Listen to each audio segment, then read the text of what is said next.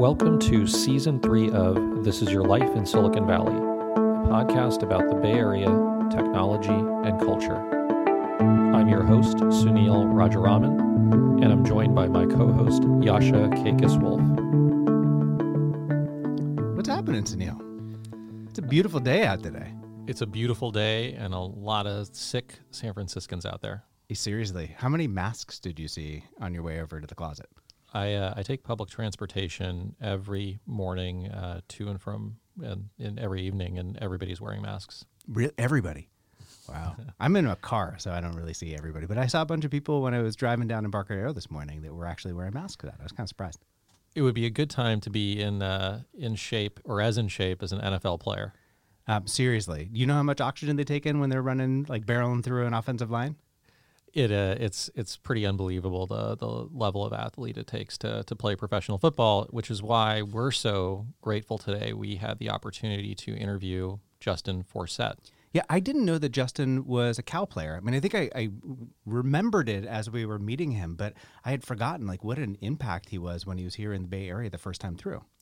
Justin was a N F L uh, Pro Bowler. Um, he was uh, one of the star running backs at Cal, where he was in the same backfield as Marshawn Lynch, but he's now an entrepreneur and started a company called Hustle and Clean, which is a direct-to-consumer brand, and he's taking that tenacity and drive and bringing it to the, the business world, which is really incredible. He's also a motivational speaker. I mean, I, I walked away wanting to be a better person after this interview. Yeah, I'll plus one to that one. I think this is a great discussion. I'm really excited that we get to bring it to everybody. We hope you enjoy, and you'll enjoy this, especially if you're an N F L fan. We got a lot of people in the room today, Sunil. Yeah, it's another it's another tight four-person fit here. Uh, it's going to get sweaty, I think. I think it is, but I left the lights off, and I did it on purpose. I wish I had some cleaning products to help me with uh, oh, with that. Oh, the smell! What a plug! I got a question for you, Justin. Where where did you grow up? I grew up in a small town in Florida called Mulberry. It's a town of three thousand people, um, small community, about two traffic lights. Is that uh, northern Florida, southern Florida? Central, so right by Tampa, uh, in between Tampa and Orlando. Got it. And uh, was that a, a part of your life where you look back on fondly? Yes, yes. Um, it kind of really shaped me. Uh, just a blue-collar community, hard workers. Most people that graduate from high school that go right into the phosphate mining industry, uh-huh. uh, which is big for us down there. And uh, my family, hard workers, friends, cousins, like they, they had to get it out of the mud, uh, so to speak. Everybody, nothing was given to anyone in the community. You had to work for it and earn it. And uh, I kind of just my work ethic. My passions uh, in life and my drive to get out uh, started from there. When uh, when you were thinking about getting out, where were you thinking? Did you ever think California as a young kid? No. Um, you know, growing growing up, uh, like I said, no one really goes out and accomplishes their dreams and goals and aspirations in life in this small town. And um, very humble beginnings for myself, fa- family financially unstable, um, Uh, one time, uh, one point in my life, we were homeless, living out of a motel at the edge of town uh, as a twelve-year-old kid. And I remember declaring to myself that I don't know how it's going to happen, but my kids will never have to deal with these things that I'm dealing with right now, whether it's, you know, being homeless, not having a place to go, or uh, taking baths with bottled waters, or, um, you know, having to do homework by candlelight. And uh, I wanted to make it out. My vision was like football was going to be the way for me. I saw a guy named Barry Sanders on Sundays play, and I'm like, man, he was a short, small guy, but he was electrifying. I see him watch dazzle crowds on Sundays, and it's like, this is going to be my way out. This is going to be the vehicle out, and I didn't care where that took me. I just wanted to be out. Yeah. We met a few months ago at, a, at an event where you mm-hmm. talked a lot about your background. It's just interesting for me to hear you say you look back on those days fondly, but you faced a lot of adversity. Like, yeah. How do you – like? How do you look back at it fondly, given that it was so tough? Man, um, it really shaped me. I was determined not to allow those things to define me, but refine me. So I wouldn't be who I am today if I didn't go through those bits of adversity. Um, I always say when I'm giving talks uh, is that greatness grows best in the shadows. And what I mean by that is that we don't get our greatest gains when we're at the top of the mountain. We get our greatest gains on our climb to the top and our pursuit to the top. And it's those moments when we're constantly being stretched and pulled and we have to dig deep within ourselves and pull out things that we didn't even know was there in order to take us to the next level. And there was those moments of brokenness and those moments of frustration and adversity and obstacles that really made me who I am today, the resili- the resiliency, the grit, the perseverance. It was all formed from those moments of of, of just challenge um, throughout early early stages of my life. This is something I think about a lot, and then we'll we'll get to the how you got to the Berkeley thing. But you know, I so my my family, immigrant family. My dad moved to this country in sixty-seven with his family's equivalent of life savings, which was a hundred bucks or whatever, right? Mm. And and kind of made it. I haven't had to deal with any of that shit, right? I like, and so I kind of I kind of had it much much easier. And it's just something I think about. Like, how do you how do you think about that? Like, because I I'm, I'm asking you for parenting advice. How do I instill that in my in you know. in the next generation so that they're they have some appreciation of that? I feel like we're losing that. For sure. And I think about it now because my kids are in a whole situa- different situation than I grew up in. But I want to instill, instill in them those values that I've learned along the way, uh, the work ethic uh, that cannot be uh, substituted, you know, by anything. Um, just making them know that they have to earn it and earn, realize that there's value to the dollar. You know, financial literacy um, is important. Those things that I didn't get when I was when I was younger. But also, uh, I can't protect them from everything because those things uh, that I'm trying to protect them from is what kind of made me who I am today, and uh, it makes any p- person that's successful in life. There's those trials and those obstacles and those ability to bounce back and learn from mistakes. So it's actually me kind of taking my hand off and let them live and uh, kind of try to teach them along the way. Um, I think that's a tough thing to do. I've got a seventeen, a fourteen, and eleven-year-old, and I grew up in a very, very, very Um, hard to do environment in Oregon. My mom was an immigrant, single mom, like all of the same things that Sunil talked about we experienced too. And now we've got three kids who we really struggle with. How do you create an environment where you do have to care about those details? And it's um, that's a really big issue, especially in the yeah. Bay Area right now. Yeah, I hope we're all not getting soft. Um, yeah. So uh, so how do you end up in Berkeley? Like, so, you know, you, you obviously become an amazing football player, but why why Berkeley? Yeah, can we talk about what the choices you had were? I didn't have any choices. You know, I was coming out. I was undersized, undervalued. I was the underdog, literally. Uh, I was a five, you know, at that time, probably around five seven, you know, one eighty-five running back, you know, coming from, you know, a small school, which I moved to uh, Arlington, Texas, my junior high school. So I was coming from a small school, and uh, no one thought I could make it mm-hmm. anywhere. So they were always telling me when I was, you know, college scouts were coming to town, you know, you're too short, you're too small, you're too slow, all these different things. And, uh, you know, I, it wasn't until after me being rejected from Notre Dame, which I thought, you know, I was going to be there, and they offered me a scholarship and then reneged on the on the offer. And Cal just came out of nowhere and, uh, you know, had an injury in camp, in spring camp, and said, man, we want to offer you a scholarship. So uh, that was my only choice. Yeah. Your only choice. I, I find that a little hard to believe. Not yeah. even one other school came through and said, well, Abilene Christian said I could walk on. Oh, wow. If you want to count that. So that yeah. was it. And so you end up here. It's what, early two thousands? Yep, two thousand four. two thousand four. And you you come to California, you come to Berkeley. What is what do you think of Berkeley? What do you think of it? Oh, it's a culture shock. Yeah, describe uh, that first day. Man.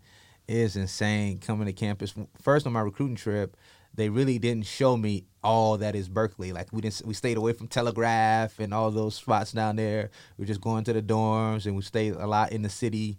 Uh, but my first day here, I remember on campus, it was a rainy day outside. I'm walking, trying to find one of my uh, classes, and it's a nude protest outside. And I'm talking. That sounds about right. Yeah, I'm talking seventy to eighty year old men and women outside naked. And this is like, welcome to Berkeley. You're like, this is just like Central Florida. Yeah, yeah, exactly. It's like Disney World. And do you do you like it? I mean, so that would have been, you know, right after there was the huge, you know, whatever, there was the first dot com bust. Oh yeah. And uh yeah, it's it's different then. Obviously it's changed a lot now, but like, do you like Berkeley, or what is it? What's your take? I, I love Berkeley. Uh, it really challenged me in a lot of different ways. Um, I met my wife here on campus at Berkeley. She was a student athlete as well. Some of my best friends, my business partners. Who's sitting here in the room with us, yeah. looking, looking at the books. Yeah, so, I, I mean, being able to meet some really cool, meet some really cool people along the way. Um, and I always came back here when I was playing in the N F L during the offseason and trained here. So uh, it's a special place for me. I love it. It's just, just too expensive. Uh, Did you ever think about uh, the Bay Area when you were here, or was it very, as a Berkeley student living in Berkeley, was it just about that area? Man, it was, at that time, um, it was Bay Area for sure. I mean, the culture, the music, the the dialect, the all of it was just like, it, it was like consuming everywhere you went. Um, and you just instantly became a part of it. Like, you know, so when I went back home during the summer and, you know, I'm, you know, quoting Mac Dre or, you know, singing lyrics here from the, the Oakland music scene and, you know, using the the vernacular of the uh, Oakland community. I mean, guys were looking at me crazy when I went back home, but uh, it's definitely a part of me. You're a soft West Coaster now. Are you a, are you a Zachary's guy? Oh, man, I was a Fat Slice and Blondie's guy. I didn't get uh, Zachary's until after. Uh, I think that's inexpensive. Is that any more expensive? So I was going for the dollar pizza. Yeah, back yeah, in yeah. college. La Burrita. La Burrita. Another spot. Yes, top Love dog. It. Steve's Korean. Shout yeah. out. Yeah. Um, so, okay, so you're going through this time at Berkeley, and you you have your experience as a football player. You have an exp- you have an experience as just a new California person. So on the football field, you're in the same backfield as Marshawn Lynch during that time. Mm-hmm. Um, what was that like? And what were your teammates like? What was the whole experience of being a football player at Berkeley like? Uh, it was great. Uh, it was so diverse. Um, I got a chance to meet people from different walks of life, different belief systems. Um, it was truly eye-opening for me. That's been really a person that was really sheltered for most of my life, being in the South, being in that Bible Belt uh, of the country, and coming here and just being open to so many different walks of life and people, cultures, and uh, that the locker room just displayed that uh, to the nth degree. And uh, meeting people like from, you know, Samoa, uh, you know, people from um, New York, you know, California, and then knowing that there's a difference between Northern California and Southern California, and then there's also this part called the Valley where you're in, like in Fresno, and this like things that I didn't even know about, and then th- they all talk different, they all listen to different, you know, styles of music and things like that. So uh, it was really cool. Like I said, Marshawn Lynch, he was, we were roommates together. We were both freshmen at the same time. That must have been wild.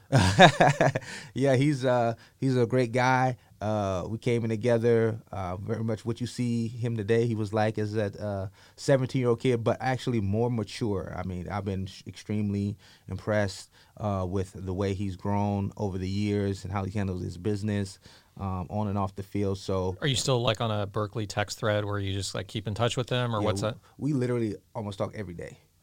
So, yeah, we're definitely very close. He was a groomsman in my wedding. Uh, he and my wife are very close. We got the same, like really close.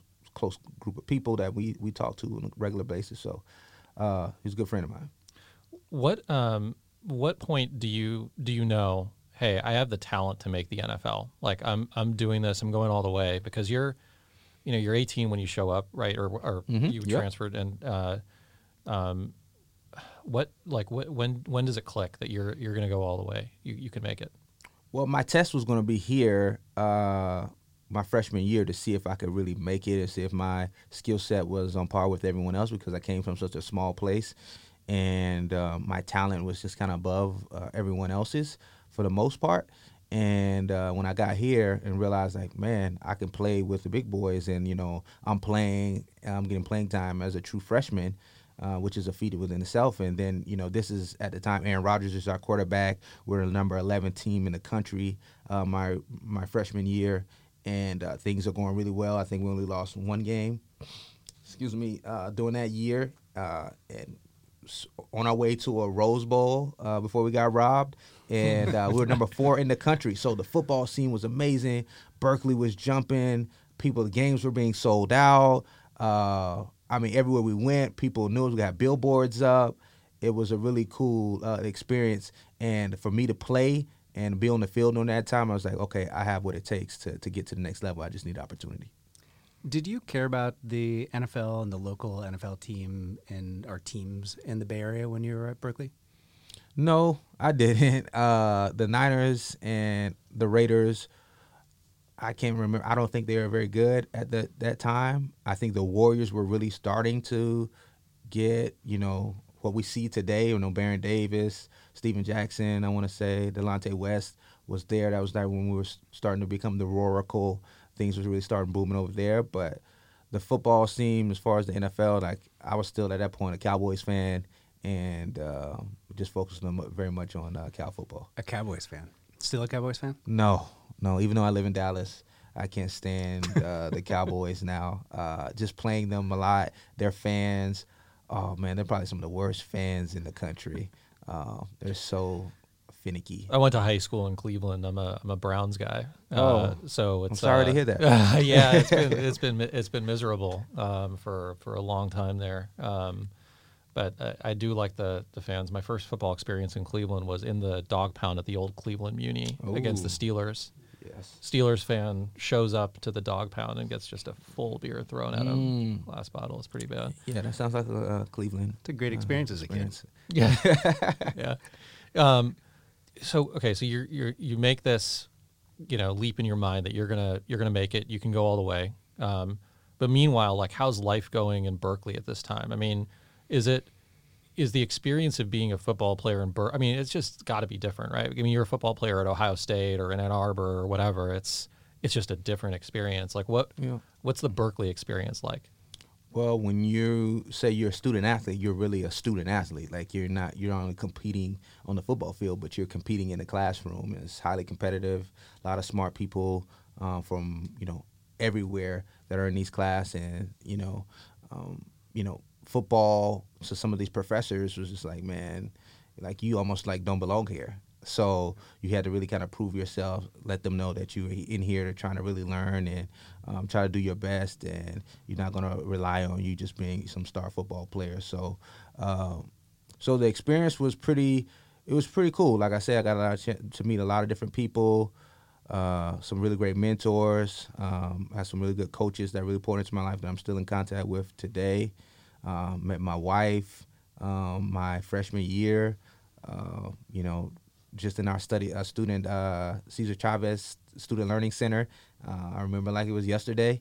And uh, it was just a really, really cool scene, laid back, chill. Uh, we didn't venture much off over here into the city unless it was some type of special occasion. Um, I did, uh, for at least three years of my career uh, in at Cal, I was a bouncer at some of the clubs here in oh, which uh, one? San Francisco. Man, what were the clubs that we were bouncing? I'm trying to. I know uh, we would do a lot of parties. Uh, Shaw Security was the name of the company. Uh, a lot of the frat parties, but then on Broadway, I'm trying to think of the names of the companies uh, of the the clubs that we would. I can't remember. It was all a blur, but I remember a lot of. Uh, Uh, nights, long nights, overnights, where you had to rough people up. I wasn't. I had one of my guys uh, who was actually uh, all-pro center for the Falcons now, Alex Mack. He was the muscle, so I was just the guy. I was checking I Ds, anything pop off. Um, I was there. Actually, I did have to. Uh, I don't know if you guys are familiar with Wu-Tang Clan. Yeah. Oh yeah. Um, but the Wu-Tang Clan, they were here performing. I was the security, and one of the whoever, whoever was over the venue. Um. They were they were they thought Wu-Tang was getting a little too rowdy, and I'm the only black guy on the security, so they were like, okay, can I guess how to yes, of course something that you could could you please go and help us get them off the tables. And I remember just going over there, and it's like, hey man, you know, you know this is my part time job. I ain't really causing no no stress or whatnot. You know, I'm going to school, playing football. But they need y'all to get off the tables, man. Can you help? Can you help a brother out? And uh, so they got off the tables. I think shortly after they got back on. But uh, I did my job. Uh, that that's night. Amazing. That's a, that's a good story. I'm sure that yeah, that's a that's a good one. So as you're in the N F L and you're uh, you went to a few different teams. Mm-hmm. Did you you moved to those cities? Did you ever feel like it was home for you ever? Um. So Seattle was my longest stint. Um. Being up there for four years. That well, you didn't hit the eight-year mark, so you didn't beat the Seattle Freeze. No, I, what I should have done, because oh eight I was drafted. is I regret not buying property uh, up there yeah. in that area, because it would have been worth a lot of money. Uh, but uh, Seattle felt like home. Baltimore, I loved. It was a great place uh, for me. Three years there, my best years there. And being in Houston, Houston uh, felt right because I was in Texas uh, my last two years in high school. Uh, but a lot of great, diff- a lot of great cities. I mean, it's it's tough picking up and b- bouncing around, taking your family from location to location. Yeah. But to be in places like Denver, Seattle, Baltimore, uh, Detroit, um, you know, Houston, those are Indianapolis. Those are some really cool cities, uh, and, and built up some really cool relationships uh, along the way. So I am like the Kevin Bacon of the N F L. So I've, it's just six degrees of separation for me and any player you know. I think that's a better career to have, is like just get to get to know all of these cities. There's there's some good N B A guys that are that are like that now. The journeyman, I love those careers. Like like uh, Rudy Gay, I like him. He's one of my favorite oh, players. Yeah. Good good swingman. He's just been in a lot of different cities now, I think. Yeah, it it has its benefits, but if I could do it, you know, you would like to have like one of these, you know, Tom Brady, you know, uh, stay there forever, stay there forever, and you know, build a you know a life and a community. And it's it's tough when you bounce around. You're just kind of starting all over again. That process of starting all over again, and you know, uh, it's tough, but uh, but for sure, there's some benefits. All right, for this portion of the pod, I'm going to do a little deep dive of the N F L. So uh, uh-huh. I, I'm a big sports, I'm a big sports fan, and Let's so go. for for you know, fast forward by five minutes if you're not into this, but high point and low point of N F L career. Mm. Low point, Jacksonville, two thousand thirteen. It was a year filled with a lot of promise and hope for me. I just signed my biggest contract to date uh, with them. I was my sixth year in the N F L, twenty-eight years old. Uh, I was going there as a package deal like me, and uh, they sold it to me, the G M and the offensive coordinator like you, Maurice Jones-Drew, who's another Bay Area guy from De La Salle over there in Walnut Creek.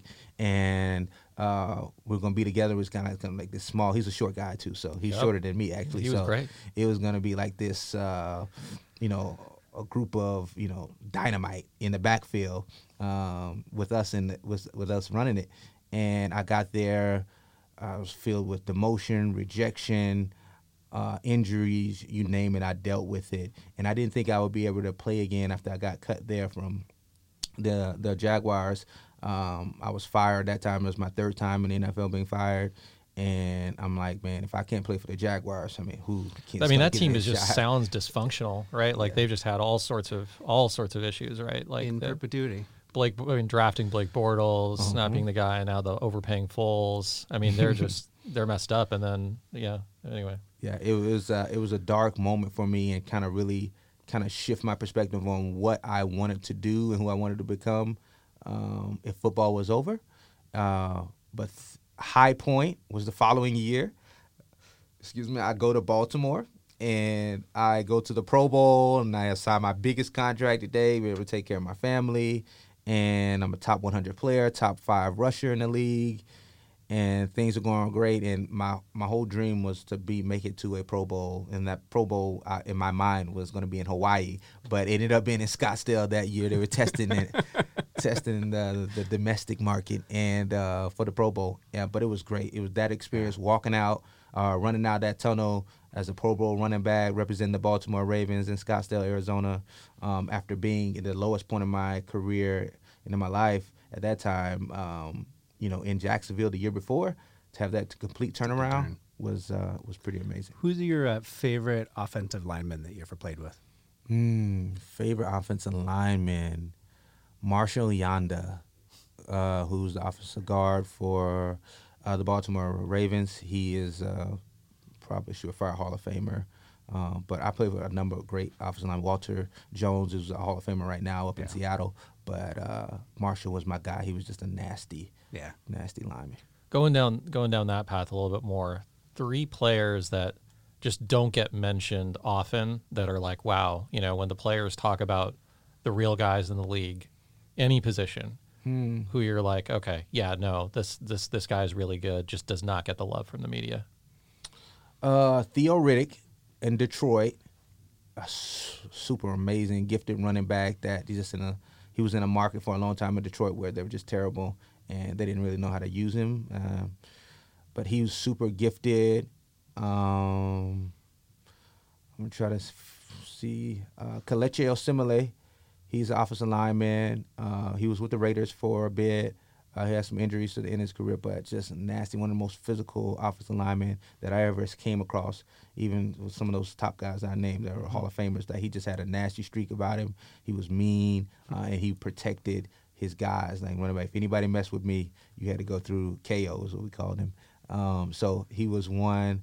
Um, and I would say his his career was cut short, but Javed Best, who's another Cal guy, uh, he went to the Lions, but this guy was special, man. Um, he was, uh, when I was a senior, he was a freshman at Cal, and then to see him get drafted, I think it was the first round, by the Detroit Lions, and the things that he did those first two years before he had the concussion uh, stuff come through. I was going to say, he took one of the hardest hits I've ever seen on the football field. Yeah. It was a Burke, it was a Cal game. Yeah, Cal versus Oregon State. And he was it was a it was an end zone dive. Yeah, uh, landed on his head. It was tough. That was.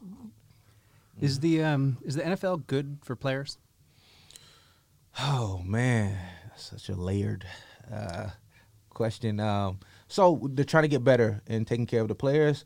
Um, There's some cognitive dissonance going on right now because they want to take care of the players and the brain and their, you know, mental, physical health, but they also want to add games. Mm-hmm. And, um, you know, so I, it's getting better. Um, I don't know. By the time my kids grow up, it's going to be the same type of game. Um, but uh, I think they're making some strides. Yeah. If um, if you could go back to your first year in the N F L and tell yourself something that you would value now as somebody who's retired from the N F L, what would that be? Hmm. Something I would tell myself, this twenty-three-year-old kid, uh, hold on. Like, hold on. Just keep the faith, man, because you're going to go through a lot. There are a lot of people that are going to doubt you, criticize you, tell you what you can't do, place you in this box. Just hold on and keep believing in yourself. That's what I would say. That's good advice. You uh, you do motivational speaking? I do. You do? I do. All right, this guy's hearing a little yeah, bit. Yeah, he's, he's good. He's good. All right, we'll we'll do one or two more of these, and then I, I I'll I'll talk to you about N F L stuff at dinner later or something. But okay. uh, I don't I don't want to bore you because you probably get asked all these questions. But I gotta ask a Niners question, you know, because uh-huh. we got a big Bay Area, San Francisco following. They almost made it all the way here. Yeah. Is Jimmy G your guy to take it all the way? Is he? Can he do it, or is it, or do you switch it up? I mean, I think he can do it. If Trent Dilfer can do it, he can do it. Brad Johnson, uh, Brad Johnson, you name it. It's been done before without having one of these, you know, elite quarterbacks. Um, I think with their run game, they have it. Like, you have a strong defense and run game. That's how you win championships. Now, at the end of the day, you got to make sure the coaches are calling the plays that are going to put you in the best position Why possible. Didn't they run the ball? That was Man, unbelievable. Sometimes we get too cute, you know. We get too cute and we outthink ourselves, you know, when we you just know what works, go with it. Like uh, Herman Boone uh, from Remember the Titans, you know, uh, the yeah, coach, yeah. man. Just run the same thing. Always like Novocaine, man. Over time, it's just going to work, you know. And they went away from what was what's been working for them. Yeah, it was uh, it was it was heartbreaking for a lot of folks here. I'm not I'm, I'm a Browns than, guy. It's nothing like, better than killing momentum. Like there's nothing better than killing your own momentum. Yeah, that was crazy. So look, you're at the peak of uh, of where it's at. I mean, with professional sports, just you know, a few years back, you're you're doing all this stuff. I mean, the N F L is the pinnacle for a lot of people, and then mm-hmm. you know, and just like in other professions, whatever the pinnacle is, and then. And then for a lot of people, there is no second chapter. There's nothing after that. But you, you've gone a different route. And so mm-hmm. you've seen some of the entrepreneurship stuff here. You started your your own company. Tell us a little bit. Tell us a little bit about that. How long after your career in, in the N F L did that start? Yeah, definitely. And I would like to say there we all have a second chapter, whether that chapter is a good chapter or a bad chapter. Uh, you know, it's dependent on us. I think, you know, there was a study done about eight years ago now out uh, of Sports Illustrated that said, you know, two years after N F L players are re- done with football, they are either bankrupt, divorced, or depressed. Mm-hmm. And I saw that in the middle of my career when that statistic came out, and then they had this whole thirty for thirty Going Broke uh, documentary on E S P N with players. And it was really eye-opening because, you know, we're still so young. I retired at thirty-two. There's a lot of life to live. Um, and I saw guys like Magic Johnson, Roger Staubach in Dallas, uh, Michael Strahan, people that really transition well, use their platform to really kind of, in sports, to propel them to the next phase of life. And I wanted to be in that number. Um, I didn't want to be one of those guys that was struggling and my identity was solely on football and I want to look back and tell old football stories my entire life. Like, I wanted to do something. I wanted to create uh, change within my community. I wanted to create jobs because as an athlete, an entertainer, what have you, we get re- pulled on so many different directions. Like, man, people want something from you. And at a time, I had to learn to say no, but I wanted to still help. And the old adage where, you know, it's better to teach someone to fish than to give them the fish. And I wanted to be able to teach people to fish. And the best way for me to do that was become an entrepreneur. My my dad was an entrepreneur. We had, had a restaurant growing up, and I knew that life and the work ethic that it took.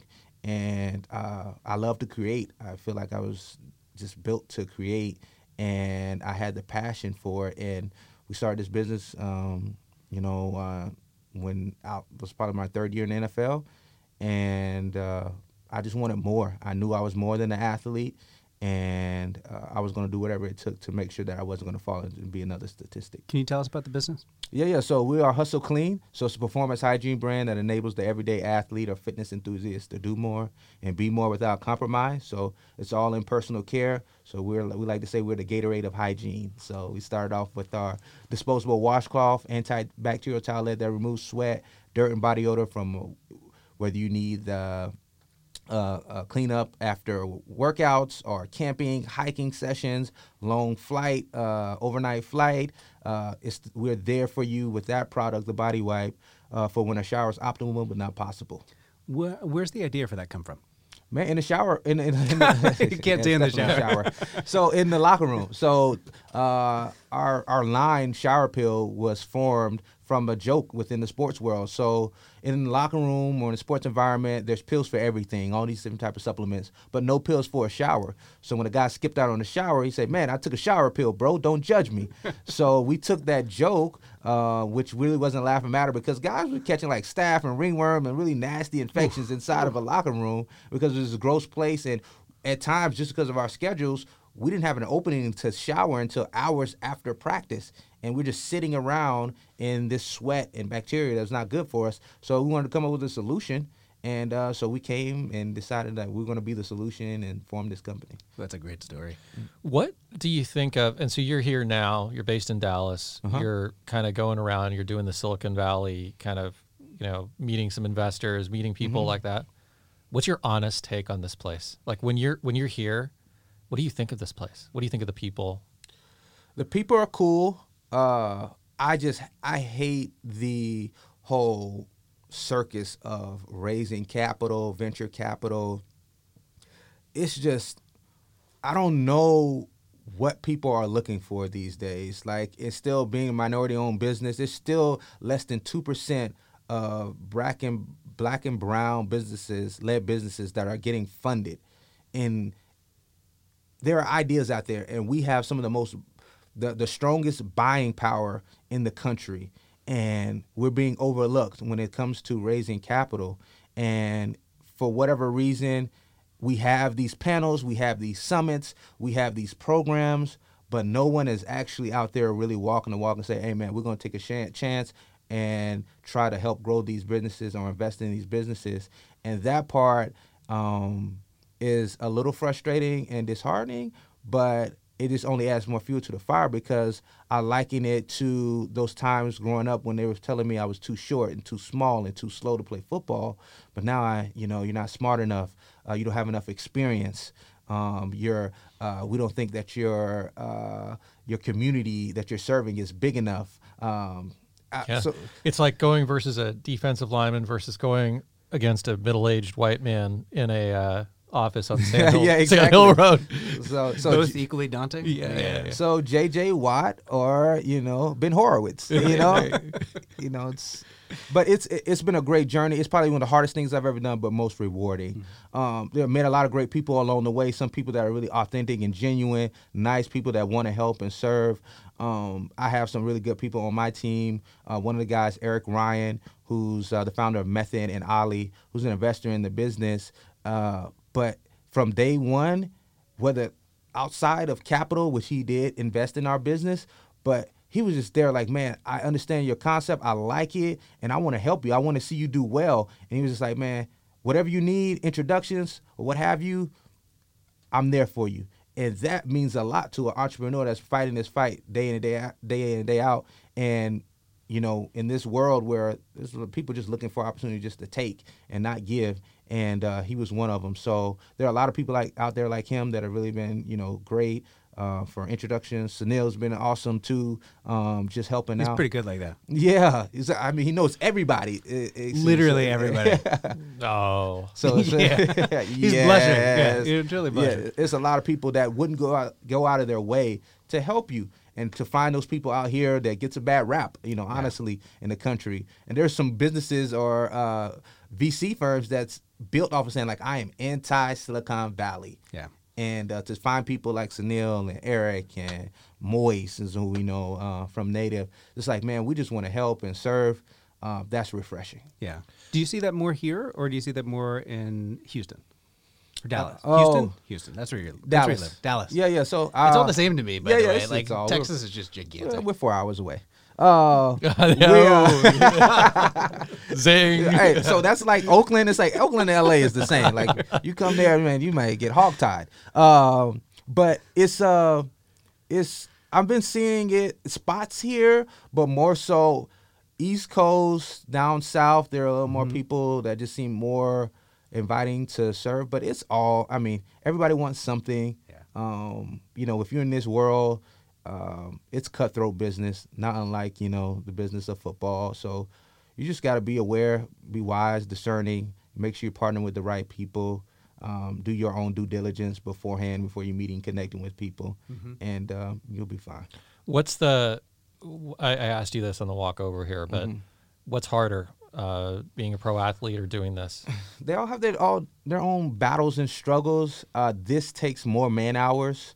Uh, just for me, I had off days uh, as an N F L player. There are no off days as an entrepreneur. Mm-hmm. Uh, it is Monday through Sunday. I, I'm doing something for the business, whether I'm uh, my mind is on the business, whether, you know, unfortunately, when I'm out with the wife on a date night, we're talking about, like, uh, you know, what's my schedule like for this week? Where are you, where are you flying to this week, this week, babe? Or uh, uh, in church, and I was like, oh, man, well.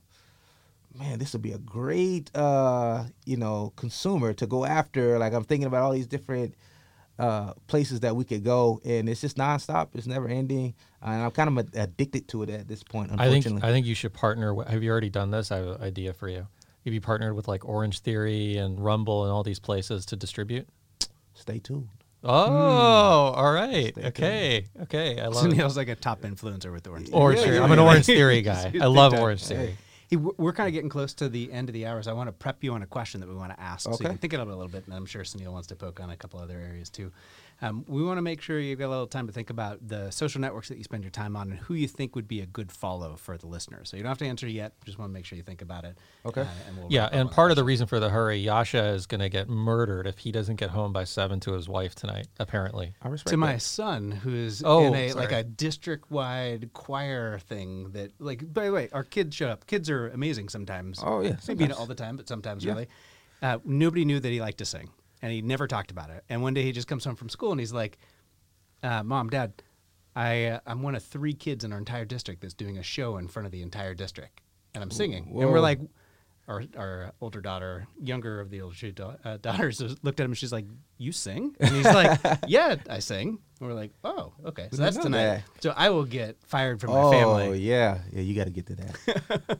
I have I have a question about, so we had this uh, this exchange on Message or whatever the other day about, you know, you had your restaurant in San Francisco that you used to go to as a player. Oh, yeah. What, what was it called? Crustaceans. Crustacean. Okay. Yeah. Um, I've never been it's there. Great. All right. So give us some insider. You know, you're on the road. You're on the road a lot as a player. Mm-hmm.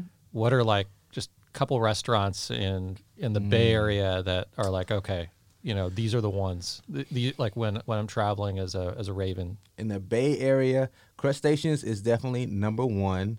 Um, amazing if you're into like uh, garlic noodles, uh, crab, prawns. Uh, that is a great place to go. Um, let's see here in the Bay. See, I'm I was mostly on the East Bay. You know, my time here, especially being in college. So anything over on Cal side, uh, Steve's Korean, Top Dog. Uh, I'm trying to think of some other places that we. I B's was a great place. Bar- oh, Barney's Burgers. Oh, the burgers. Barney's, one of the best burgers in the country. Is that, are you reading off a list? Huh? No. no. Barney's Burgers. Oh, Where's, man, where? With their shake and their spicy curly fries. Oh. Well, I don't know. Amazing. I might go there later. You got to um, go. Uh, an, an N F L team traveling on the road. Mm-hmm. You go, you, you all stay at a hotel or whatever. What yeah. What's that experience like? Like, do you get assigned roommates? Do you, do you have, like, curfew? Like, what's that experience like? Okay, yeah, so if we're traveling out here, say I'm playing with the Ravens, flying out to San Francisco or playing Oakland, we land in the, uh, the airport, we get police escort um, to the hotel. So we're there normally maybe twenty, thirty minutes. Then you have time to eat. We also have food option at the uh, at the hotel. Um, some guys go out to eat, especially if you're here, you got to go to Crustaceans. and uh, you got to be back for meetings at eight o'clock. eight o'clock to about ten o'clock, uh, you're in just like going over just plays, watching film, just shoring up all of the things that you went over all the, throughout the week.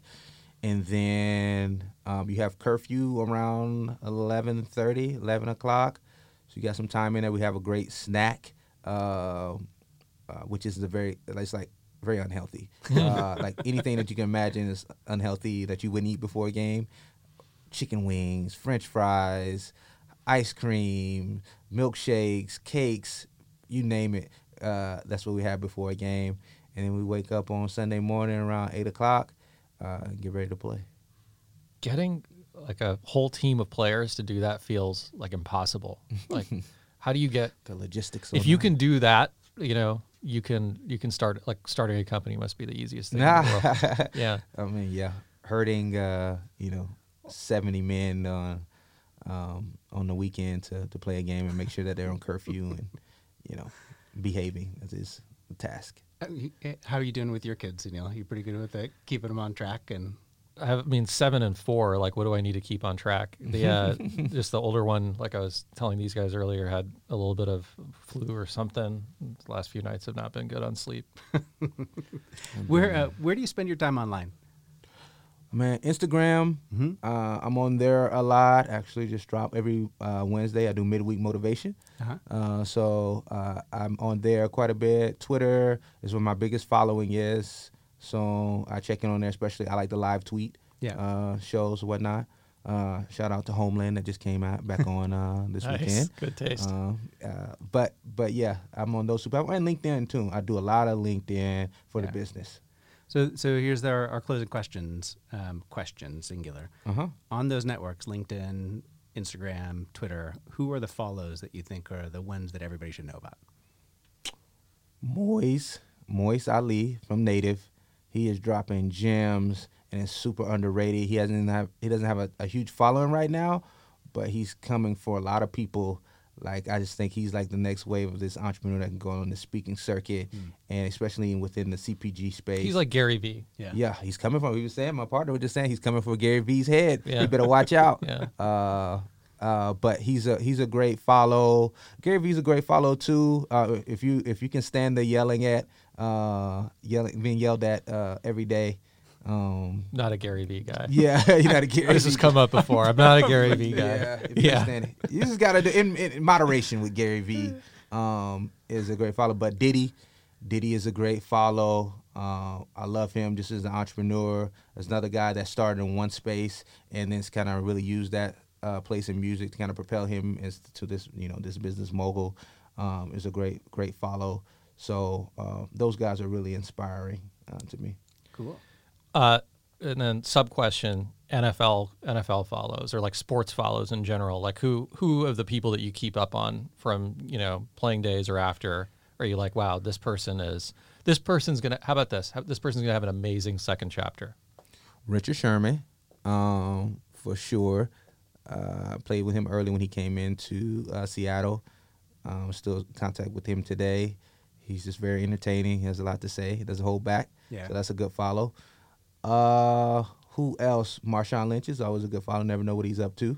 Uh, his second chapter, uh, when he does that over again, he's probably on like his fourth chapter, uh, going back and forth. But he's a great follow. I want to say, who else? In the football world or outside of football world? Yeah. Any, any, Paul any. Rabel. If you just like want to see an athlete that is doing it uh, at a high level, he started the P L L, which is the Premier Lacrosse League, mm-hmm. like professional lacrosse, and uh, which is the fastest growing sport in the country uh, right now. Um, he's just doing some amazing things with that league um, and with that space. Like really being a player and being the C E O of the league, that's pretty impressive. Last last question. Uh, next year, who wins the Pac twelve? Ooh, football. Cal. Of course. Of course. I can't say anything else. Super Bowl. Super Bowl. Oh, Lamar Jackson. Come on, man. Uh, big, big trust. Big trust. He's really he's home. really good. Uh, people are kind of like hopping on that negative bandwagon with him, but he's like oh, yeah. second year in the league, right? Or S- second year in the league is kind of maybe like three, four losses. Um, that's pretty All impressive right. to me. All right, we could go on for hours, but uh, Wale looks like He he needs to get out of this room, otherwise he's gonna he's gonna he's gonna be sweating bullets here pretty soon. Hey, this has been great. Thank you for spending time with us today. Thanks, Justin. Oh, thank you for having me. Appreciate it. Hey, Yasha, what's happening? So wow, I mean that was a that was a wide wide uh, range of topics that we covered there, but amongst them, I mean, we talked about diversity in technology and investment. We talked about the N F L. We talked about Um, you know, motivational speaking. We talked about somebody who came from a background that, you know, we don't traditionally see in, in Silicon Valley. Yeah, I, I really appreciated the point of view that he shared around how sometimes when things are really, really, really tough, when you reflect back on them, they don't have to be scars, but they're actually the things that are most motivating and exciting, and maybe that that you appreciate the most. Just such a likable person, and uh, I'm rooting for him to to succeed because I think he's going to make a huge impact on the world, not just in this company, but uh, whatever else he does. Yeah, I totally agree with you. Hey, today was a fun episode, and if you found this episode on one of the podcast listening platforms like Spotify or on Apple Music or an Apple Podcast, iTunes, whatever it was, uh, if you liked the podcast as much as I like doing the podcast with Sunil, what we would appreciate is you to go on, leave us a comment, and rate us five stars. It helps a lot more people find the podcast. Thanks for joining us today.